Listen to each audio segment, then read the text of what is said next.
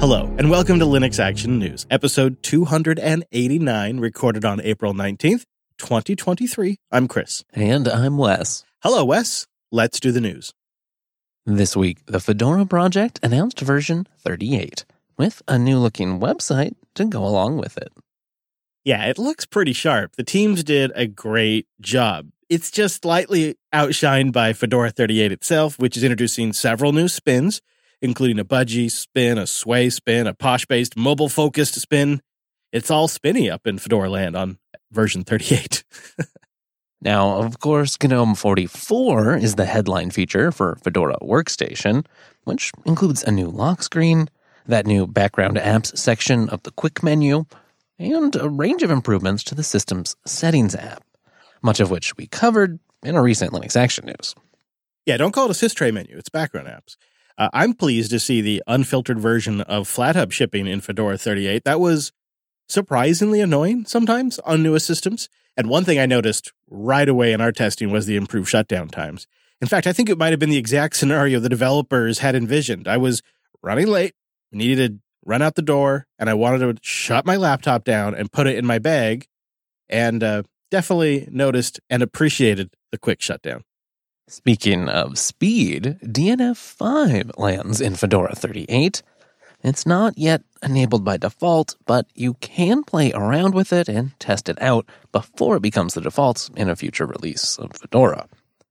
38 also ships with Linux 6.2, Mesa 23, and for you Plasma Spin fans, Plasma 527 LTS. That's one of the things you got to love about Fedora. It's it's always pretty fresh. We also saw new images for ARM64 systems, really nice to see, and work's going on behind the scenes to enable more Asahi patches in Fedora. We'll have more on that in the future. It's not necessarily overall a barn burner release, as you might say, but there's quite a bit to like in Fedora 38, regardless of the spin you end up using. We've got it up and running right now. We're testing out for a complete review in Linux Unplugged 507. It's coming up this Sunday, so don't miss that.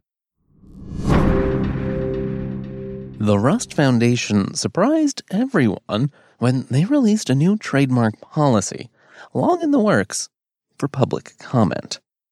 And comment they did.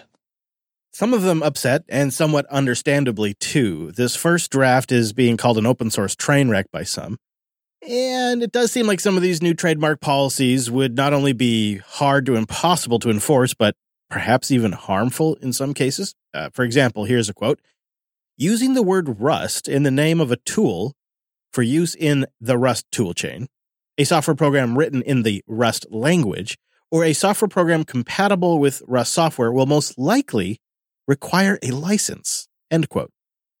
In other words, you can't put Rust in the name if you've created a Rust based app or library. Events and conferences are another area in their original language that could be tricky. For example, quote, we will consider requests to use the word Rust within a conference on a case by case basis, but at a minimum would expect events and conferences using the word Rust to be non-profit making, focused on discussion of and education on Rust software, prohibit the carrying of firearms, comply with local health regulation, and have a robust code of conduct.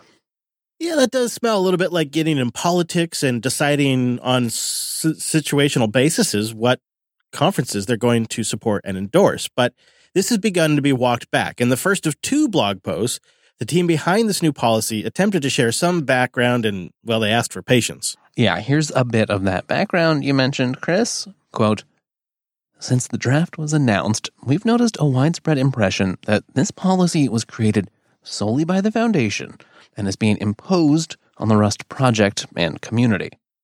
That is not true. The policy draft was created with the input and consent of each of the co authors of this post, with the intent to clarify existing policies, incorporate community feedback, and preserve the Rust brand for years to come.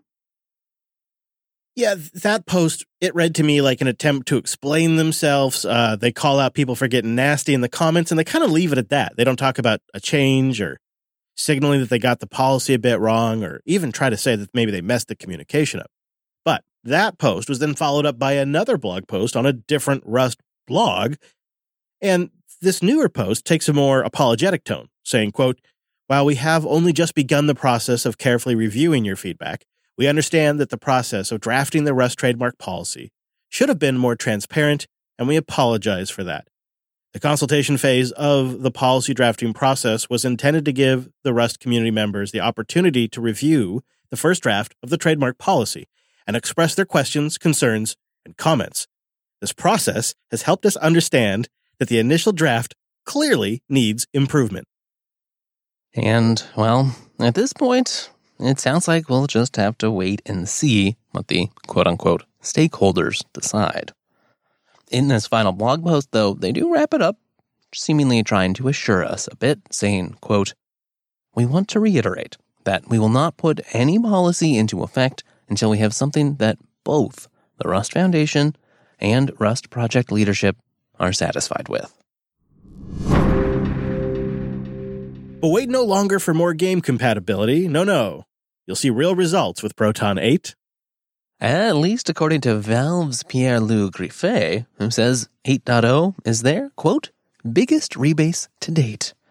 And along with Vulkan 1.3 support, it brings a long list of now playable games. It's a good looking list, too.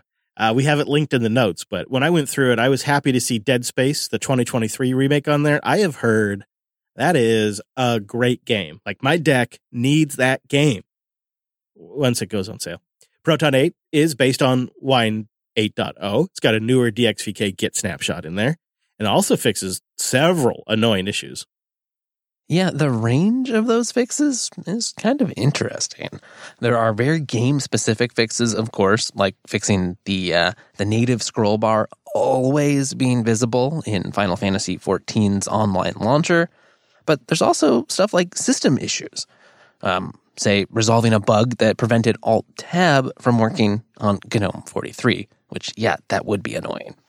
Yeah, it's quite the list. It's very specific game stuff, all the way to like, well, somebody made a change in the graphic stack on Linux, and now we are making a change to fix that. And that's fundamental to making something work.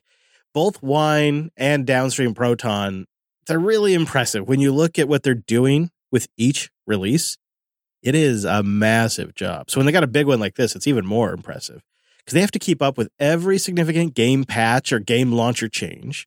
They also have to keep up with each new release of the games that people want to play, substantial graphics API changes, which happen from time to time, Windows API changes, Linux desktop changes, which is happening all the time, all while trying to bring new features in as well. It is quite impressive.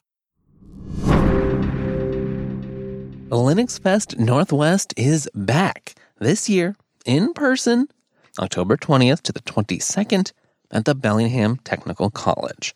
And the Fest's call for papers is open. And they're looking for experienced technical presenters as well as first timers to present to a hybrid audience. The Jupiter Broadcasting crew, well, we'll be there. And we hope to see you there in the fall linode.com slash LAN. Go there to get $100 in 60-day credit on an account and check it out while you're supporting the show. Linode is fast, reliable cloud hosting with the best support in the business. Built to be accessible for a first-timer or somebody who's been racking and stacking for 20 years. And they're 30 to 50% cheaper than the hyperscalers that want to lock you into their crazy lockdown platforms. You can't even log in and tail a log file. It's ridiculous. And they're always trying to upsell you. On top of all of that, they don't even match Linode in performance. Linode is faster. They got 11 data centers online to choose from today. They're bringing on another dozen this year. They got fantastic features like S3 compatible object storage, easy to understand backups, Kubernetes support, proactive support. I got an email the other day. There was an error in one of my backups. They traced it to a hardware problem and they automatically fixed it and resolved it. And I got a second email before I even knew there was a problem telling me everything had been just totally taken care of. That's what I love about Linode. They keep the business online. It can be a personal site, it can be your business site. They keep it online. It runs fast. So go build something, go learn something, see why we love it and try it for yourself. Linode's what we use to build everything since we've gone independent. I know you're going to like it. Linode.com slash LAN. Get the $100 in 60 day credit and kick the tires for yourself. That's linode.com slash L A N. And thanks to Kolide kolide.com slash LAN. Kolide can help Okta users achieve 100% fleet compliance. If a device isn't compliant, the user can't log into your cloud applications until they've fixed the problem. The moment Kolide's agent detects a problem, it alerts the user and gives them instructions to fix it. If they don't fix the problem within a set time, they're blocked. It's that simple. And Kolide's solution, well, it ensures device compliance as part of authentication, which both reduces support tickets and IT frustration while also ensuring 100% compliance. Learn more or book a demo at kolide.com slash LAN. A group of open source bodies have sent a letter to voice concerns over the EU's pending Cyber Resilience Act. This group says it could have a chilling effect on open source software development. First unveiled in draft form back in September, the Cyber Resilience Act proposes a regulation on cybersecurity requirements for internet connected hardware and software to make them more secure against cyber attacks. Really, the Act wants to solve two big issues. Internet connected products often have weak security, and users may not know enough to choose and use them safely. Yeah, and I think those high level goals are good ones. It reminds me of sort of like the quality of electrical equipment certification we have here in the States. As a consumer, you know, you can check the proverbial side of the box and you'd know how secure the product is. It's a neat dream. Or it could be a nightmare because there are penalties for noncompliance, which include fines up to 15 million euros or 2.5% of the global profit of the application or product. You can imagine when you're trying to implement this, the devil lies in the details, especially when it comes to how it impacts free software. And turning this dream into reality means a lot of input. 13 different organizations, including the Eclipse Foundation, the Linux Foundation Europe, and the Open Source Initiative, have written in noting that the Cyber Resilience Act, quote, poses an unnecessary economic and technological risk to the EU. They go on to say, quote, our voices and expertise should be heard and have an opportunity to inform public authorities' decisions. If the CRA is, in fact, implemented as written, it will have a chilling effect on open source software development as a global endeavor, with the net effect of undermining the EU's own expressed goals for innovation, digital sovereignty, and future prosperity. Yeah, it, it, it seems the aim of this letter from these open 13 different open source groups isn't necessarily to stop the CRA, but to just try to get a bigger say in the evolution of the CRA as it kind of works its way through European Parliament. The draft legislation does go some way towards addressing some of the group's concerns. Quote, in order not to hamper innovation or research, free and open source software developed or supplied outside the course of a commercial activity should not be covered by this regulation. End quote. But there's a catch. Trying to define what is meant by non commercial is not necessarily a straightforward endeavor. No, in fact, a lesson we just learned just a couple of weeks ago with the conversation around Docker Hub plan changes. GitHub policy director Mike Linksvayer noted in a blog post last month that Developers, quote, create and maintain open source in a variety of paid and unpaid contexts, which may include corporate, government, nonprofit, academic, and, let's be frank, a lot more. And while the regulations and rules created by the CRA are local to the EU, there's so much free and open source software created in that area.